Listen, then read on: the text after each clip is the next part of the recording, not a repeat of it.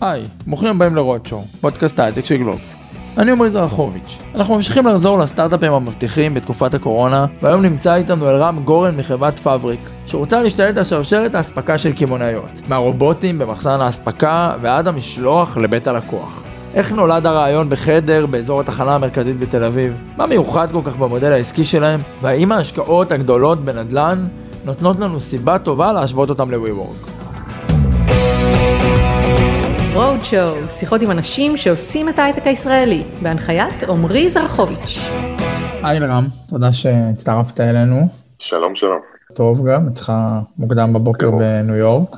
טוב, אז אנחנו חוזרים אה, עוד פרק בסטארט-אפים המבטיחים, ובעצם אתם, בוא נגיד, פועלים בעולם הקמעונאות, עוד שנייה תסביר מה, ובאמת אפשר להגיד שהוא די מתפוצץ בחודשים האחרונים של הקורונה, אז אולי נתחיל פשוט בתסביר מה אתם עושים, ואז נוכל אה, לדסקס על זה. בפבריק, מה שאנחנו עושים זה בעצם אה, בונים רשתות אספקה או supply chains אורבניות ללקוחות בתחום הקמעונאות, שזה או ריטיילרים או ברנדים, ובעצם נקרא לזה הצד הזה של מה שאנחנו עושים בא לשרת את היכולת של אותן לקוחות להציג ללקוחות שלהם יכולות משלוח uh, הרבה יותר מהירות ברמת uh, same hour ו-same day ובעלויות הרבה יותר, uh, הרבה יותר משתלמות עבורן.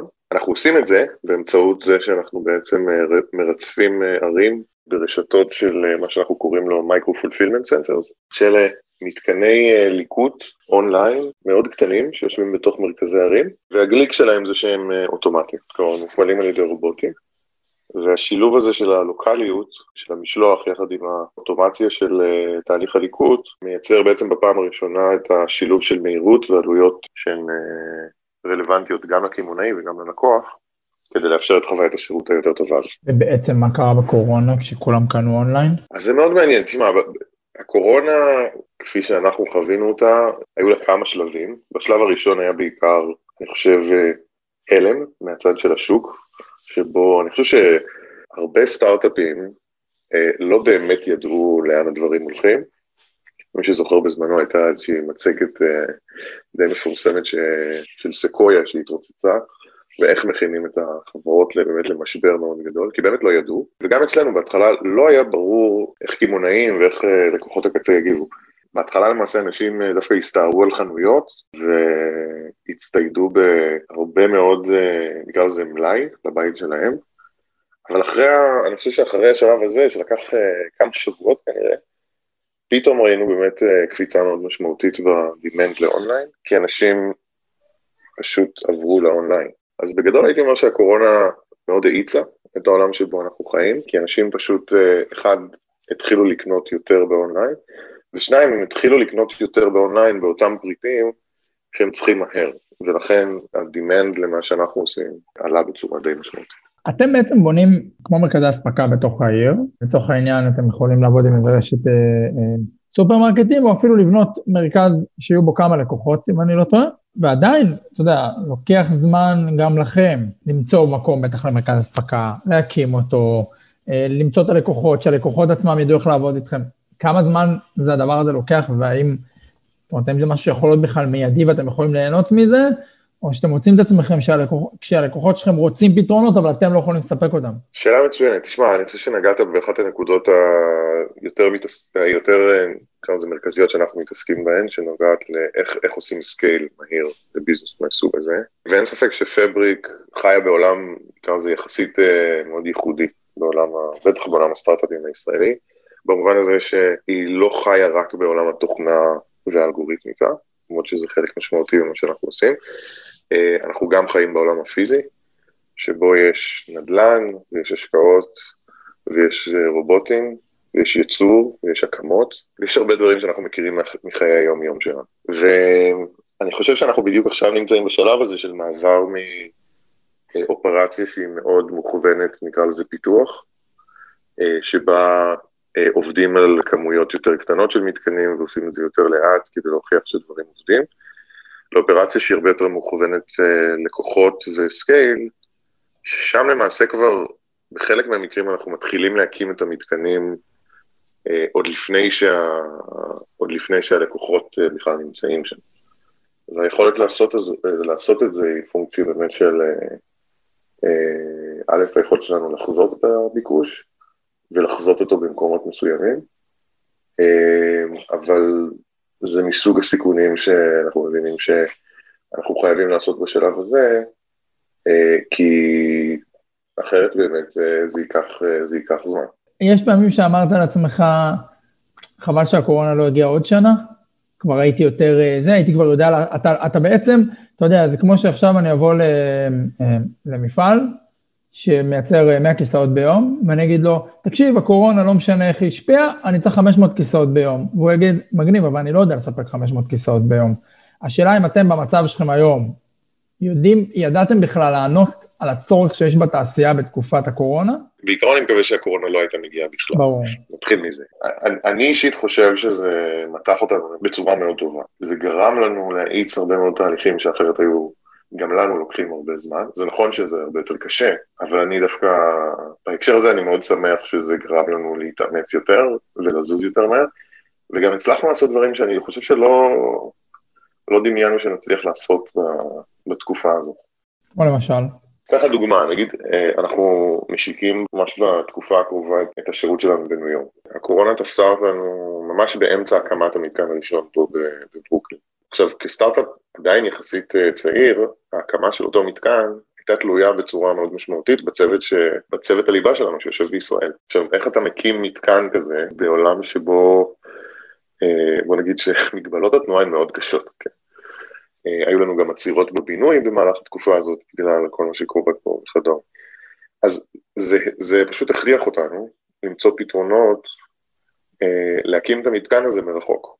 ולמעשה הצלחנו להקים אותו, גם, גם בזמן המשבר הזה, וזה נכון לגבי הקמה, זה נכון לדוגמה לגבי מכירות, אני מניח שאתה שומע את זה מיותר, ממספר מקורות, שחברות למדו למכור מרחוק.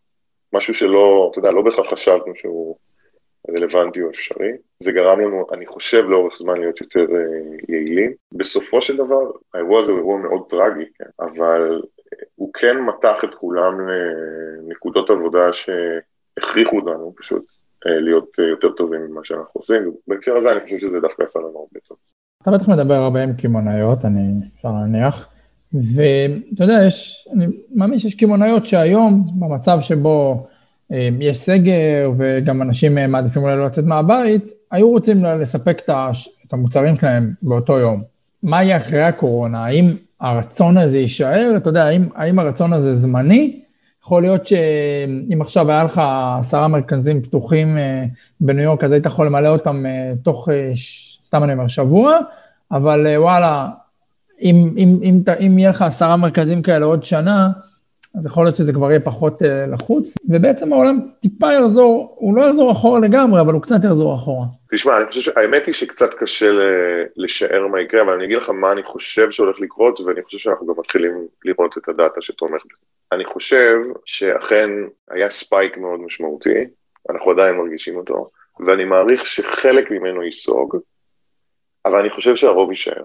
והסיבה היא שבסופו של דבר אנשים מתרגלים לחוויית צריכה מסוימת, ואם היא באמת יותר טובה, אז הם ישאלו את עצמם אחר כך, אוקיי, למה לחזור? עכשיו, זה לא נכון לגבי כולם, זה לא נכון בכל המקרים, אבל אני חושב שזה נכון ברוב המקרים, בטח במצב שבו חוויית השירות היא, יותר טובה. תשמע, אם חוויית השירות היא לא מספיק טובה, אז זה לא יקרה, אנשים יחזרו למה שעושה להם טוב. אבל אני חושב שמה שקרה פה בקורונה זה בעיקר חשיפה של אנשים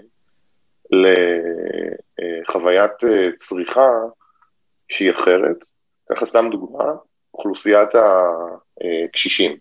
לא אוכלוסייה שנקרא לזה אחוזי החדירה של קניות אונליין, נקרא לזה בתחום האוכל לפחות, פה בארצות הברית, אחוזי החדירה לא היו מאוד גבוהים.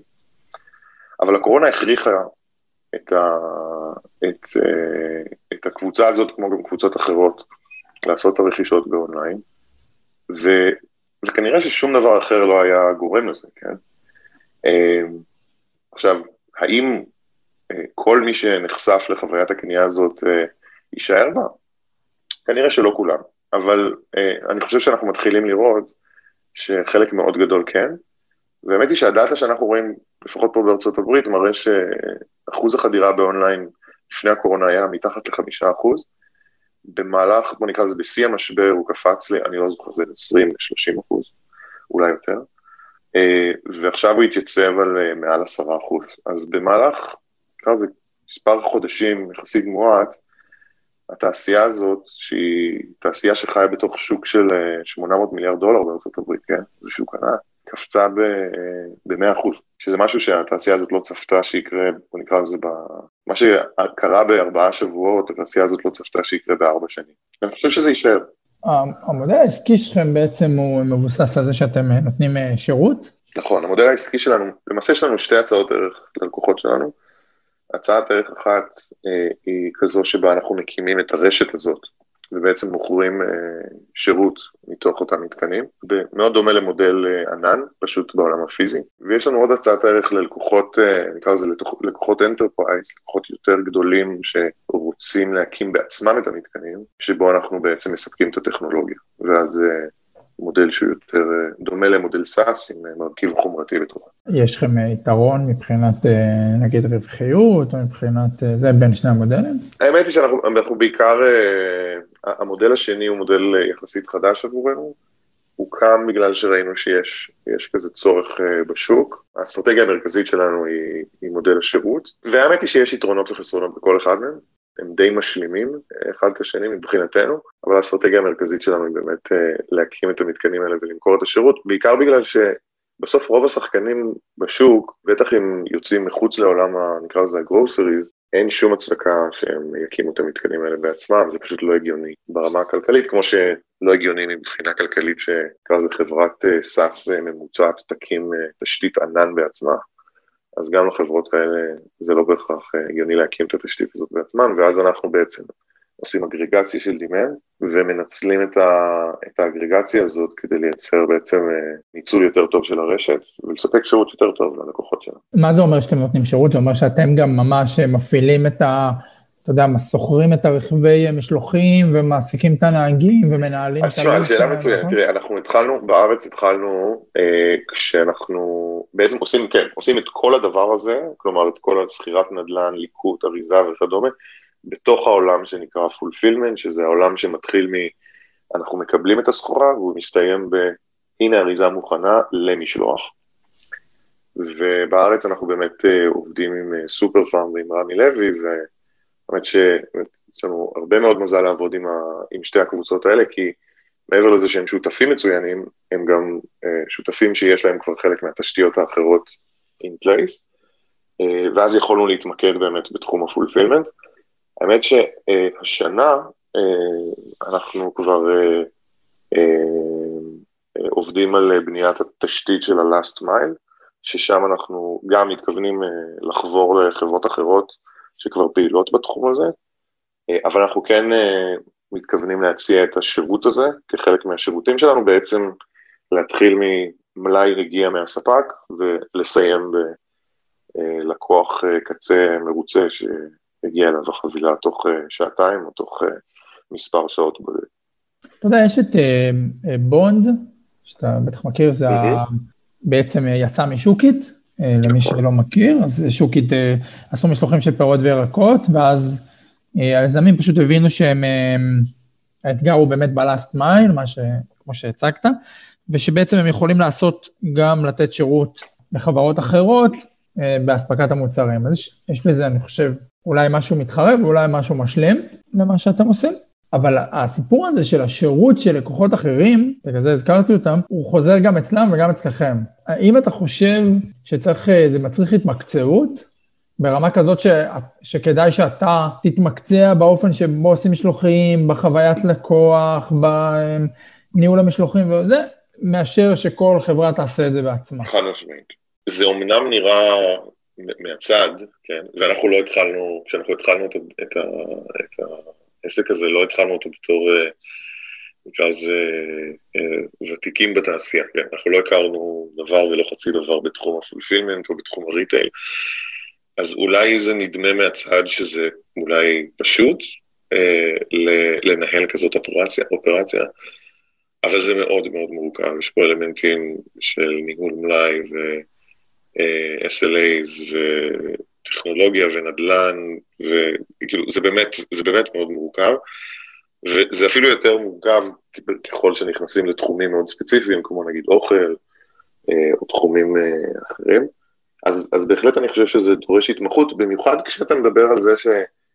תראה, לעשות ליקוט ומשלוח, הרי כל אחד מאיתנו יכול לעשות, כי אנחנו עושים את זה בתור צרכנים, נכון? אנחנו נכנסים לחנות, אורזים את הדברים שלנו ונוסעים הביתה. אז זה לא שבמובן הזה, זה לא משהו שהוא, שהוא אה, מאוד מורכב. אבל כשמתחילים לדבר על לעשות את זה בסקייל ולעשות את זה בעלויות שהן רלוונטיות, כלומר כאלו שתומכות במשלוח חינם, אז זה הופך להיות ממש מורכב.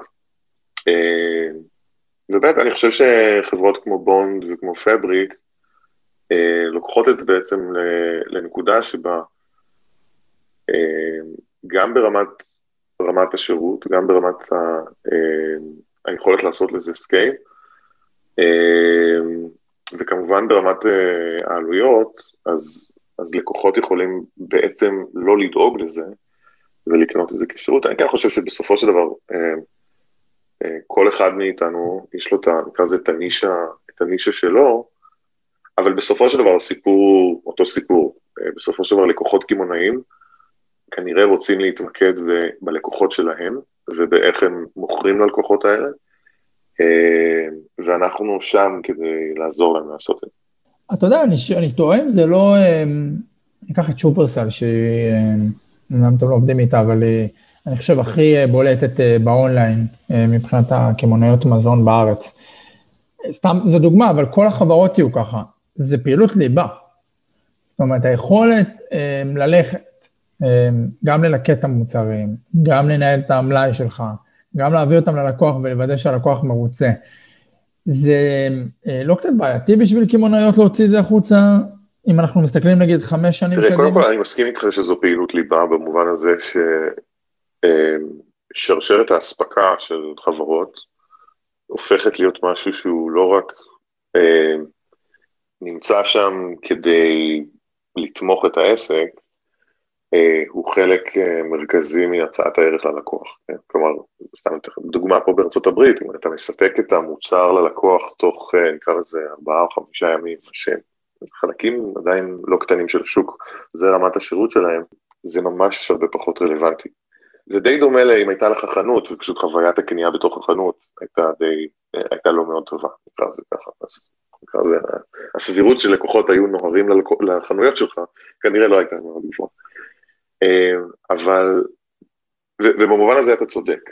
אבל שני דברים. אחד, בפועל לא כל עסק יכול להרשות לעצמו להקים מערך כזה בפני עצמו, זה פשוט גם לא הגיוני עבור כל עסק. ושתיים, אני חושב שיש הבדל בין השכבה שאנחנו מנהלים, אה, שהיא שכבה שהיא, נקרא לזה, שאפשר לעשות לה אגרגציה, ואז יש באמת economies of scale ברגע שעושים את האגרגציה הזאת.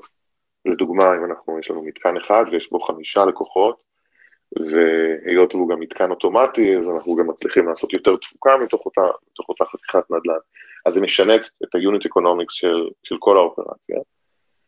אז יש הבדל בין החלקים האלה, שבהם דווקא לאגריגטור יש יתרון מאוד גדול, לבין חלקים שהם יותר נוגעים לכל עסק ועסק, כמו, אוקיי, איזה מדיניות מלאי, או כמה, כמה מגוון אני רוצה להחזיק. מי מחליט אה, מה המלאים בכל מרכז? אז, אז שאלה מצוינת, אז תראה, אז, אז אנחנו עושים את ההפרדה ככה שאנחנו מנהלים את האופרציה עצמה, אוקיי? כלומר, אנחנו מקבלים את המלאי שבסופו של דבר הקמעונאי מחליט אם הוא מביא או לא מביא. זו החלטה שלו, זו החלטה של merchandising, בהקשר הזה אני חושב שזה יישאר אזור ליבה של, של קמעונאים. למעשה זה כנראה רק יתחזק, כי אנחנו בעצם מאפשרים להם יותר גמישות בתוך העולם הזה. אבל משם והלאה, כלומר, איך הדברים מלוקטים, איך המלאי, נקרא לזה, נאגר, איך זה נארז ואיך זה נשלח, אני לא באמת חושב שלכל קמעונאי, בטח לא, נקרא לזה, קמעונאים שהם אינם הכי גדולים בעולם, אני לא חושב שיש להם יתרון uh, תחרותי לעשות את זה, ולכן אנחנו רואים את הדימנט שאנחנו רואים. אבל לשאלתך, מדיניות, uh, uh, נקרא לזה המלאי, הם מנהלים. למעשה אתה יכול לחשוב על זה בתור, אם, היית, אם היינו לוקחים את מה שאנחנו עושים ונותנים אנלוגיה לעולם, לעולם המחשוב, אז אנחנו בעצם בונים את, את, נקרא לזה את ה-AWS של ה-On-Demand Fulfillment, ה data עצמו שנשמר שם הוא ה data של, של הלקוחות. במקרה שלנו ה data הזה זה בעצם אותם פריטים וההזמנות שאנחנו מקבלים. אז זה כמובן אה, לגמרי בשליטת הלקוחות, וזו הממלכה שלהם. ואנחנו שם כדי לשרת אותם, ככה שבסופו של דבר יהיה match יותר חזק בין ה demand שהם רואים לבין ה merchandising שהם צריכים לנהל. מה בעצם אה, ההכנסות שלכם? מה סדר גודל? אז פבריק היא חברה, האמת היא חברה די אה, אנומלית בתחום הזה, כלומר היא חברה עברה, נקרא לזה, מספר, האמת, לא מאוד גדול של סבבי גיוס, אבל, אבל בסכומים יחסית משמעותיים. אבל היא עדיין בשלבים יחסית התחלתיים וקצת אנומליים של הגדילה שלה. אני חושב שהמעבר מ-2020 ל-2021 זה השנה שבה אנחנו הולכים לראות את הקפיצה המאוד משמעותית בהכנסות. אנחנו כבר רואים את זה. אתם במיליונים כבר? כן, כן, אבל אני מדבר על קפיצה מעבר לזה, אז, אז ב-2021 אנחנו כבר רואים את זה, עם ההקמה של המתקנים בארצות הברית וגם הרחבה של הפעילות בישראל, ובגלל זה האמת ש-2021, תראו, 2020, כמו שכולנו חווינו, הייתה שנה, נקרא לזה, מאתגרת במיוחד, אה, בעיקר ב, ב, בצד האישי, לאו דווקא בצד העסקי, כי כולנו חווינו אה, אה, לוקדאונים ו, וסגרים כאלו או אחרים, ויש לזה את, ה, לזה את, ה, את המחירים של זה. אבל uh, כמו שאמרתי קודם, זה דווקא האיץ הרבה מאוד מהתהליכים שאנחנו רואים בצד העסקי, וב-2021 אנחנו, אנחנו כבר רואים שזאת תהיה השנה שבה נתחיל לקצור את הפירות. נאלצתם לקצץ עובדים? חל"ת? אז האמת היא שאנחנו היינו בצד, נקרא לזה היחסית, אה, נקרא לזה בר המזל של התעשייה, שלא הייתה צריכה להגיע לשם.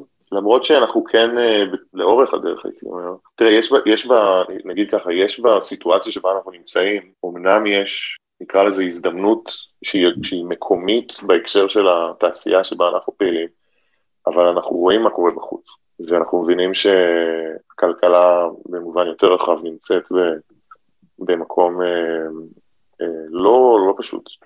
אז מה שאנחנו עשינו, ההחלטה שאנחנו קיבלנו זה, זה לשמור על הצוות, ואפילו להגדיל אותו, האמת שאנחנו די גדלנו בתקופה הזאת, אבל מבחינת תוצאות, לעשות uh, קיצוצים uh, איפה שאפשר ואיפה שצריך, כדי כן, uh, אתה יודע, לשמר יותר זמן, ואני חושב שזו הייתה החלטה הנכונה. קצת על עצמך, מה, מה הרקע שלך? אז אני, אני ברקע שלי עתודאי, אני למדתי הנדסת אלקטרוניקה ופיזיקה. כבר די מזמן, האמת, לא נעים להודות. אז למדתי בטכניון, עשיתי שנה אחת בארצות הברית, חזרתי לארץ, התגייסתי ליחידה הטכנולוגית אה, של חיל המודיעין, וביליתי שם אה, כמעט עשר שנים נפלאות. וב-2014 השתחררתי, ובסוף אותה שנה, יחד עם אה, שלושה שותפים, אנחנו בסך הכל ארבעה שותפים, הקמנו את מה שבזמנו נקרא uh, common sense robotics והיום נקרא. Uh, כולם שם טכנולוגים? כן, האמת שכן. אז כמו שאמרתי קודם, אנחנו לא הגענו מעולם הקמעונאות ולא הגענו מעולם, ה, מעולם הלוגיסטיקה, או ה-supply chain, אבל היה משהו שמאוד uh, מאוד מאוד עניין אותנו בבעיה הזאת, והאמת היא שצריך להגיד, בכנות, אנחנו התחלנו עם, לא התחלנו עם איזשהו רעיון מאוד מוגדר למה אנחנו רוצים לעשות, זה התחיל בתור צוות, שידע שהוא רוצה לעשות משהו מיוחד ביחד, אבל לא היה לנו רעיון, ולמעשה אנחנו בילינו, הייתי אומר, תקופה די ארוכה, חצי שנה עד שבכלל היה לנו רעיון, ואז אה, כמעט עוד שנה, מאותה נקודה, להבין בכלל מה זה אומר, מה זה התחום הזה ומה הבעיה שלו, ומי הלקוחות ומה הם אולי יקנו, ואיך המוצר אמור להיראות. עד שרק בתחילת 2016 עשינו בעצם, סגרנו את הגיוס הראשון שאפשר לנו להתחיל לפעול כחברה, נקרא לזה קצת יותר אמיתית. איך עלה הרעיון? אז האמת היא שבאותה תקופה, זו הייתה אחת התקופות היותר uh, מאתגרות ברמה האישית, כי תחשוב רגע על הסיטואציה, אנחנו קבוצה של יזמים שבמשך uh, חודשים כל יום אה, מגיעה למה שקראנו לו בזמנו משרד, הוא למעשה היה פשוט חדר בתחנה המרכזית הישנה, או ליד התחנה המרכזית הישנה בתל אביב, וכל יום היינו נכנסים לאותו חדר ביחד, ושואלים את עצמנו, אוקיי, אז מה היום? על מה נחשוב היום? ובהתחלה זה היה מאוד מתסכל, אבל לאט לאט מה שהצלחנו לעשות זה בעצם לבנות מעין אה, מכונה כזאת, שהתפקיד המרכזי שלה זה לפסול רעיונות, אבל מה שהצליח לעבור דרכה, זה באמת אותם רעיונות שאנחנו הרגשנו שמצד אחד הם מאוד משמעותיים עבורנו אה, כאינדיבידואלים, וזה יעניין אותנו. מצד שני, יש פה הזדמנות עסקית, ומצד שלישי, אנחנו גם יכולים אישית לתרום להם, כן, זה היה, זה היה פרמטר מאוד חשוב. והתחום הזה שאנחנו היום מתעסקים בו, והמשימה שאנחנו מנסים לפתור, שזה בעצם איך לייצר שרשראות אספקה שהן מהירות הרבה יותר ממה שאנחנו רגילים היום. דמיין לעצמך שבזמן שאנחנו עושים את הרעיון הזה, היית מזמין הזמנה, ועד סוף הרעיון כבר היית מקבל את, ה, את, ה, את ההזמנה שהזמנת, מבלי לשלם יותר, ושהקמעונאי ירוויח על זה. אמ, אז זה, זה מה שרצינו לפתור.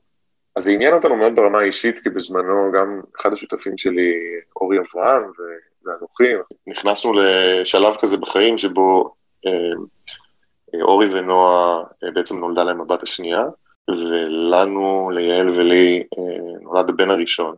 והחיים שלנו בתור, אני לפחות, אני ויעל בתור אנשים שגרו בתל אביב בזמנו, והיו רגילים לזה שיום שישי וארוחה של יום שישי זה משהו כזה מעניין, ונלך לשוק, ונראה איזה מתכון, ונעשה מזה משהו מעניין, הפך להיות למשהו שהוא פשוט הרבה יותר פרקטי של אוקיי, צריך להכיל פה את, ה, את, ה, את האיש הקטן הזה.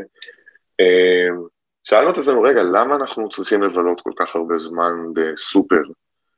אמ, האם אנחנו היינו יכולים לקבל את ה... פשוט האוכל שלנו יותר מהר ויותר בזול מאשר ללכת לסופר? אז זה היה, נקרא לזה מהזווית הצרכנית, הפרטית שלנו, אבל מהזווית העסקית, אמ, הייתה איזו נקודת, אה, כאילו הסתכלנו על איזשהו data point פשוט מרתקת, אני חושב שהיא כנראה השפיעה עלינו יותר מכל data point אחרת בחמש שנים האחרונות, והיא נגעה לאחוז החדירה של קניות אונליין, אוכל, בארצות הברית, לעומת, אה, לעומת סגמנטים אחרים. אז בביגוד ובאלקטרוניקה ובמדיה זה היה ב-20, 30, 40 אחוז, ובאוכל זה היה 1 אחוז. וזה פשוט ריתק אותנו לנסות להבין למה זה המצב, כי מבחינתנו זה, זה אומנם היה כאילו פיגור מאוד משמעותי, אבל זה גם סימן שיש שם הזדמנות אדירה, אה, במיוחד באמת בשוק כל כך גדול. אז, אה, אז בעצם נכנסנו לתוך, לתוך התחום הזה מבלי באמת להבין אותו, ובאמת אה, הקדשנו לזה כמעט שנה של, של מחקר, אבל בסופו של דבר מה שהבנו שיש פה בעצם צורך צרכני שהוא מאוד עצור במובן מסוים, בגלל שחוויית הצריכה והמחיר הם לא, הם לא סבירים. מצד שני, אם אפשר לפתור את זה, אז יש פה הזדמנות עסקית אה, מאוד משמעותית, ואני לא, לא חושב שטעינו, אה, זה כמובן אה, לקח זמן לדבר הזה להתבשל, כי זה היה בשנת 2015, בשנת 2017 רק אמזון קנתה פה את הול פודס. כל מה שאנחנו כרגע רואים בקורונה זה 2020, אז בפרספקטיבה של זמן, אני חושב שזה היה טיימינג טוב יותר ממה שהיינו ראויים לו כנראה, אבל כנראה שהרבה מאוד תלוי בטיימינג.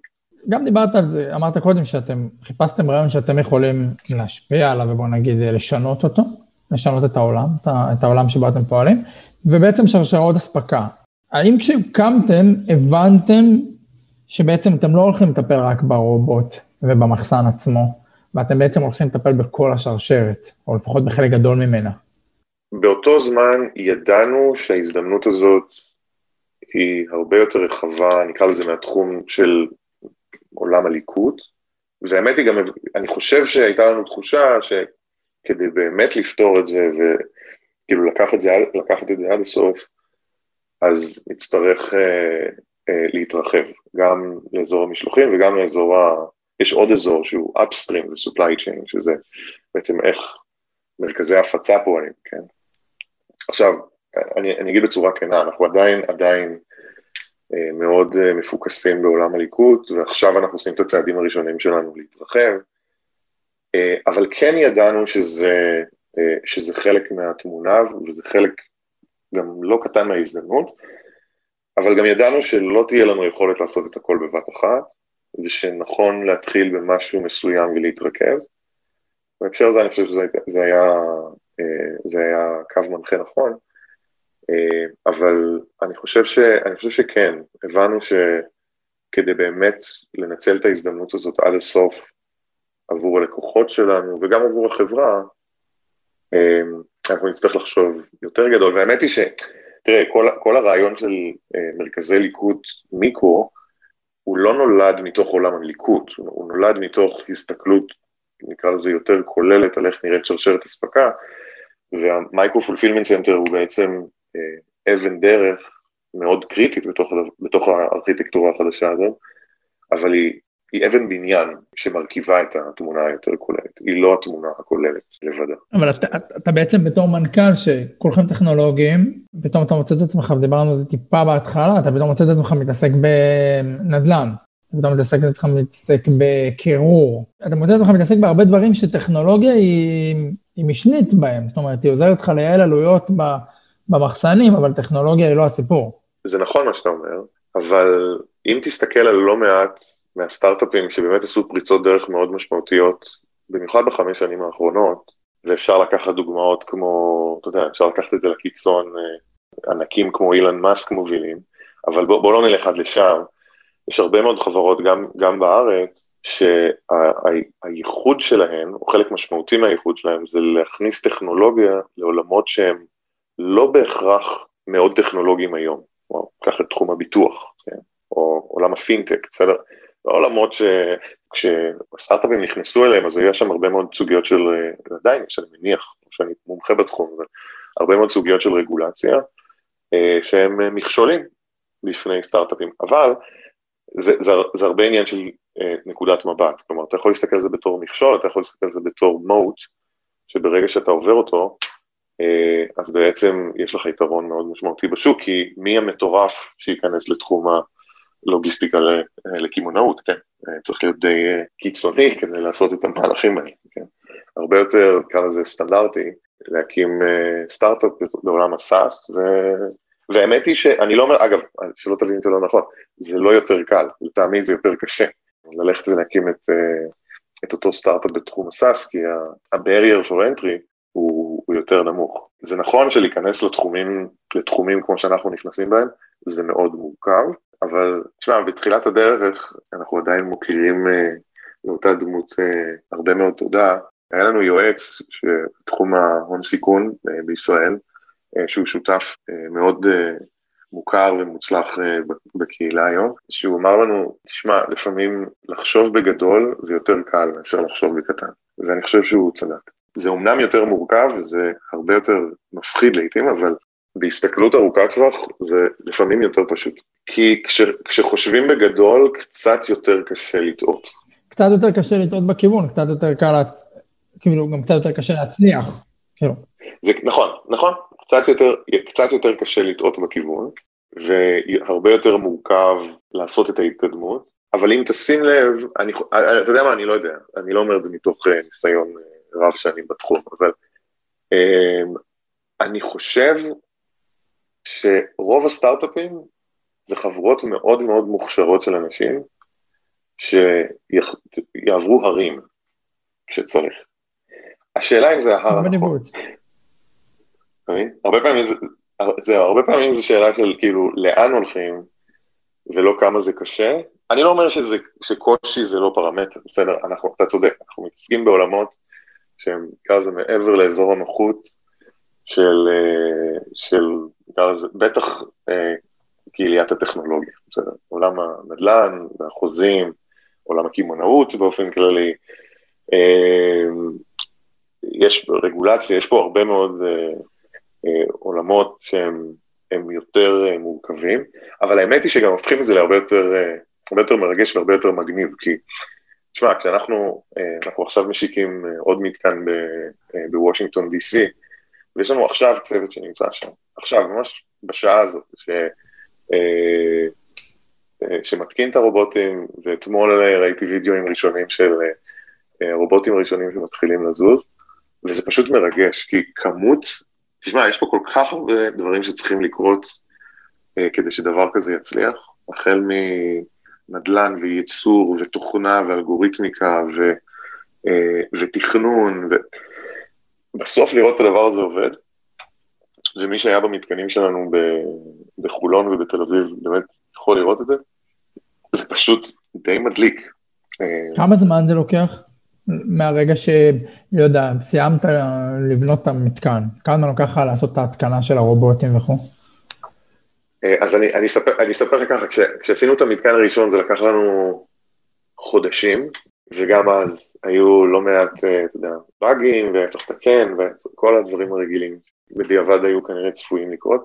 היום זה לוקח uh, שבוע, ואנחנו רוצים לצמצם את זה אפילו עוד יותר. כמו שאמרת בהתחלה, זה חלק מאוד משמעותי, כלומר, היכולת להקים מהר היא חלק מאוד משמעותי. היום, מרגע שנקרא לזה הנדל"ן מוכן, תוך פחות מ-100 ימים המתקן uh, כבר uh, עומד ומתפקד. אז הנדל"ן הוא, אני מניח, חסם. לא חסם, אלא צוואר בקבוק. הוא צוואר בקבוק, כן, הוא צוואר בקבוק משמעותי, וחלק ממה שאנחנו מתעסקים בו היום זה לראות איך אנחנו באמת פותרים את צוואר הבקבוק הזה. כי תראה, בסוף עם כל הטכנולוגיה שלא אה, נפתח, ויש באמת הרבה מאוד טכנולוגיה, ב, נקרא לזה בכוורת הזאת שאנחנו בונים, ולא משנה כמה זה יהיה יעיל ולא משנה כמה זה יהיה מהיר, בסוף זה שוק של, רק בארצות הברית מדברים על פוטנציאל של אלפי מתקנים. עכשיו, זה אומר שאם אתה לא יודע להקים, לזה, מאות מתקנים ביום בעוד, נקרא לזה, שלוש, ארבע שנים מהיום, אתה כנראה לא תהיה רלוונטי, לא משנה כמה הטכנולוגיה שלך היא מתוחכמת. ויש פה שאלת scale אה, אדירה, שהיא עדיין, אה, עדיין לפנינו, אבל אנחנו, אני חושב שאנחנו נמצאים ב, בפוזיציה מאוד טובה בהקשר הזה, ו, והשאלה הזאת של איך עושים את זה מהר, כלומר איך אתה מקים מתקן למעשה כל, כל שלושה ימים אתה מעלה אותו לאוויר, היא שאלה ענקית. אה, שנוגעת גם לתוכנה וגם לחומרה וגם לנדל"ן וגם לפיננסים, הרבה מאוד uh, תחומים. Uh, אחד הדברים המרתקים שאנחנו היום מתעסקים בהם. אני חייב לשאול, אני, אתה יודע, עולה לי WeWork כן. בראש. בגלל שהם פשוט היו, אתה יודע, נכון. מרימים בניין בשבוע. יש הוצאות נדל"ן אדירות. אני חושב שאחת הבעיות של WeWork היא שיש לו הוצאות נדל"ן אדירות. אז מה ההבדל? איך אתם מתמודדים זה? אני, אני כאילו, אני לא נעים לי לעשות את ההשוואה, אבל אה, אתה יודע, בסוף יש לכם, אתם תצטרכו להשקיע הרבה כסף בנדל"ן, גם אם זה לשכור את הנדל"ן לעשר, אתה יודע, זה לא תקימו מתקן הרי לשנה, שנתיים. תצטרכו ללכת ולשלם הרבה מאוד כסף על חוזים, חוץ מההקמה, ו- ושזה גם כמובן עלות. איך מתמודדים עם זה? אתם תצטרכו לגייס, לא יודע, מיליארדים בשביל זה.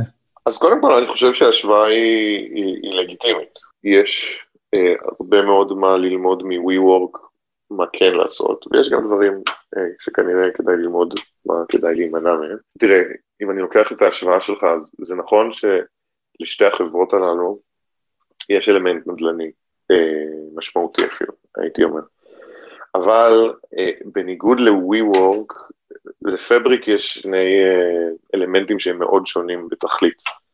ביחס ל-WeWork. האחד הוא שאנחנו בהגדרה מחפשים נדל"ן שהוא לא מעניין, לא נדל"ן שהוא כן מעניין. וזה אה, זה בגלל שבסופו של דבר לנו אין אה, חוויית, ה, נקרא לזה, חוויית העבודה של הרובוטים שלנו אה, לא נמצאת בראש מעיינינו, בניגוד לחוויית העבודה של הלקוחות של... הם יכולים להקים חלל עבודה משותף ביחד. זה נכון, אבל אנחנו, נקרא לזה, העיצוב של המתקן וה... ואם יש קפה ליד או אין, זה פרמטר פחות כן. משמעותי מבחינתנו, מה שנגיד מאפשר לנו להקים מתקן בתוך המרתף של כל בו שלום. זה דבר אחד. Okay. אוקיי. הדבר השני, אני חושב שהוא יותר משמעותי, למרות שגם הראשון משמעותי, זה שלנו יש מרכיב טכנולוגי מאוד חזק, שמאפשר לנו לקחת נדל"ן uh, שהוא כאמור uh, לא בביקוש מאוד גבוה, ולהפוך אותו למכונת אופרציה משומנת, שבסופו של דבר המכירות למטר מרובע, אם זה אחד הפרמטרים שמסתכלים עליהם, אנחנו יכולים אה, אה, להקפיץ את הפרמטר הזה אה, בפקטורים כתוצ... כתוצאה ישירה של הטכנולוגיה שאנחנו, אה, שאנחנו אה, מפתחים. עכשיו, זה נכון של-WeWork תבוא ותגיד, אוקיי, בסדר, ל-WeWork היה בזמנו, אני חושב, ועדיין יש מדד של כמה אנשים למטר מרובע אפשר, אפשר להכניס.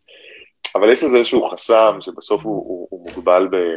אתה יודע, אה, בנו כ, כמשתמשים. בעולם שלנו אני חושב שזה לא שאין חסמים, אבל היכולת, אה, נקרא לזה, למקסם כל מטר מרובע, או יותר נכון, מטר מעוקב, במקרה שלנו, של נדל"ן, היא משמעותית יותר גבוהה, והיא driven by technology, ולא by, נקרא לזה, user experience. ואני חושב ששם ההבדל, ההבדל המשמעות. איך אתם בכל זאת תתמודדו עם זה, אתה יודע, גם אם הקרקע תעלה 40 אחוז, 30 אחוז. איך אתם תתמודדו עם העלויות האלה? אתם צריכו לגייס אליהם כסף? מה המודל אה, המימוני של זה?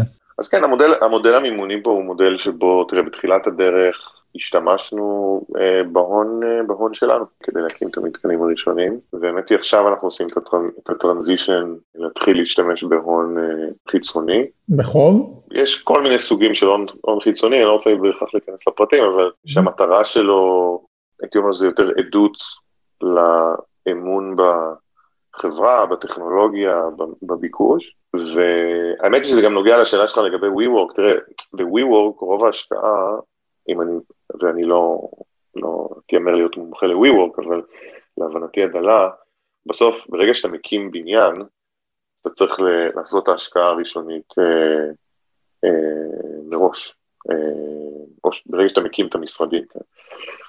אה, פה, למעשה, רוב ההשקעה שלנו, היות והיא מקורה ברובוטים, היא לא צריכה להתבצע מראש.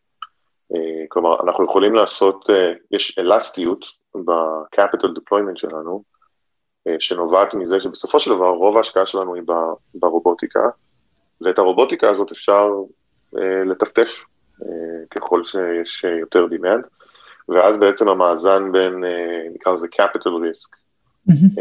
לבין demand הוא, הוא אחר.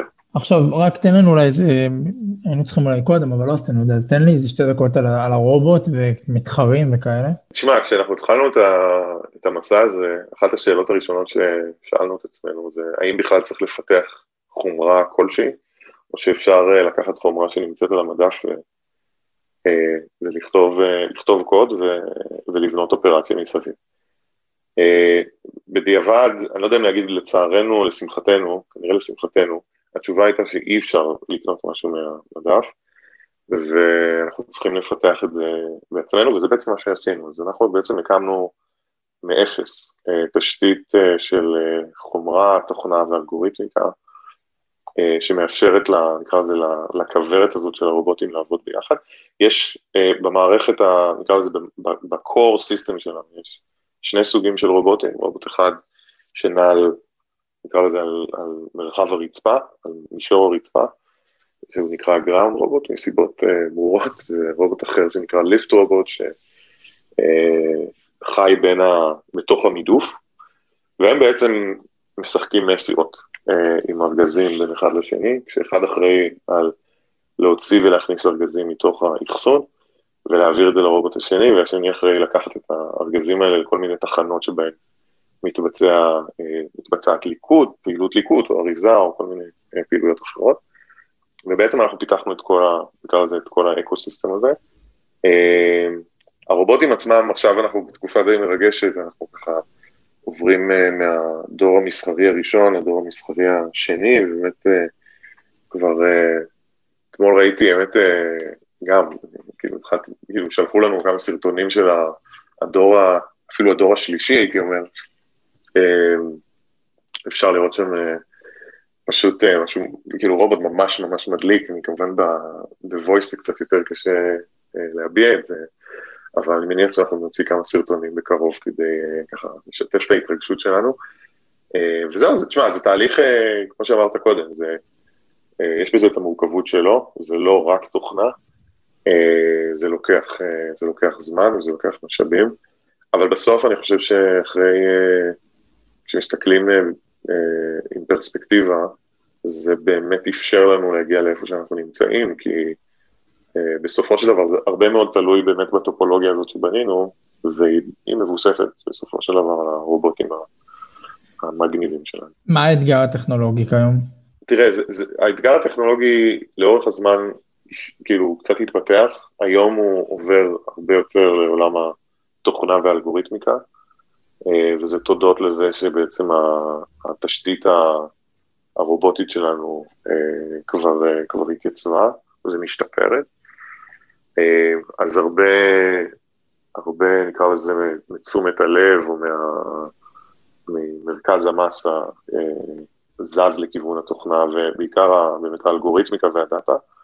והאתגר שם הוא בעיקר, אוקיי, סבבה, אז יש עכשיו מערכת ממש מגניבה והיא יכולה להיות מאוד, אה, מהירה ויעילה ואפקטיבית, אבל בואו ננצל אותה, כן, אנחנו כרגע, יש לנו פרויקט בתוך החברה שנקרא פרויקט פרארי, שהמטרה שלו זה לקחת את המתקנים שלנו, שאנחנו מאוד מאוד גאים בהם, המטרה שלו זה לקחת את המתקנים שלנו כיום, שאנחנו מאוד מאוד גאים בהם, אבל בכנות אני חושב שהם כרגע, אתה יודע, הם, הם מתפקדים אחלה, הם אפילו חצו את הציפיות שלנו בחלק מהמקרים, אבל הם, הייתי קורא להם הם טויוטות, ו, ולהפוך אותם לפראריס, כן? וזה, האמת, זה הרבה מאוד תלוי, זה תלוי הרבה מאוד בחומרה, אבל, אבל השלב הבא והאתגר הטכנולוגי יהיה באמת ב... למצות את היכולות, וזה הרבה מאוד שאלות של פרפורמנס, הרבה מאוד של, כאילו, סוגיות של דאטה ו, ואלגוריתמים, ואני חושב שזה הולך להיות uh, חלק מאוד משמעותי מה, uh, מהאתגר הטכנולוגי בתקופה הקרובה. כמה בעצם עובדים בני אדם יש במתקן כזה? אז אני אתן לך דוגמה, במתקן שלנו, נגיד בחולון, יש אה, ארבעה אופרטורים בפעילות כזאת. אתן לך סתם לשם השוואה, במתקן אקוויוולנטי, כנראה שהיו כמה עשרות בפעילות, אה, באופרציה ידנית. זה באמת אה, הרבה יותר, נקרא לזה רזה. יש עדיין אנשים, אבל זה יותר רזה.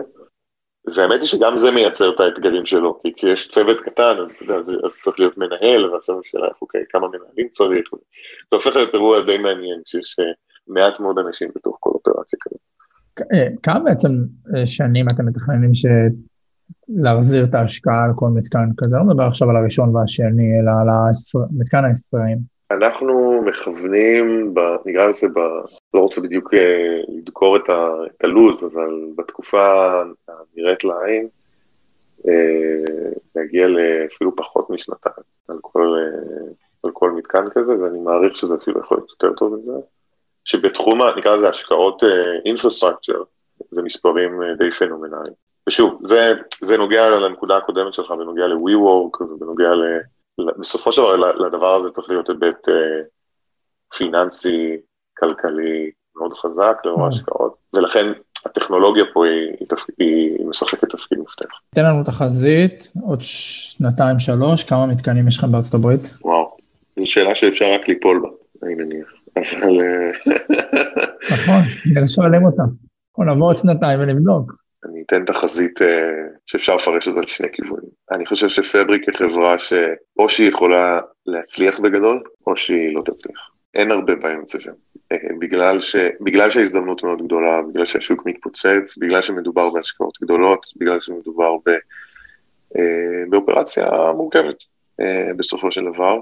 חברות שיצליחו הן חברות שיהיו להן מאות מתקנים שמותקנים בשנה, בעוד נקרא לזה שלוש או ארבע שנים. ואלה שלא יצליחו להגיע לקצבים האלה, אני לא בטוח שיהיה להם מקום. אני מאמין ו... ונקרא לזה, אני לא רוצה להגיד בטוח, אבל אני מאמין ומשוכנע שאנחנו נמצאים בנקודה הנכונה כדי להיות אה, חברה מאוד מצליחה. מעולה, תשובה טובה. אה, איתה נסיים. תודה רבה, היה תענוג גדול. גם לי, מאוד שמחתי. תודה רבה. יאללה, להתראות. עד כאן עוד פרק של רוד שואו. מוזמנות ומוזמנים לעקוב אחרינו באתר גלובס, בספוטיפיי או בכל אפליקציית פודקאסטים שאתם מחבבים. ונשמח אם תדרגו אותנו גבוה באפל פודקאסט, ותשלחו את הפרק בוואטסאפ לחבר שעוד לא שמע עלינו. תודה לעורך הפודקאסטים רון טוביה, אני עמרי זרחוביץ', יאללה ביי.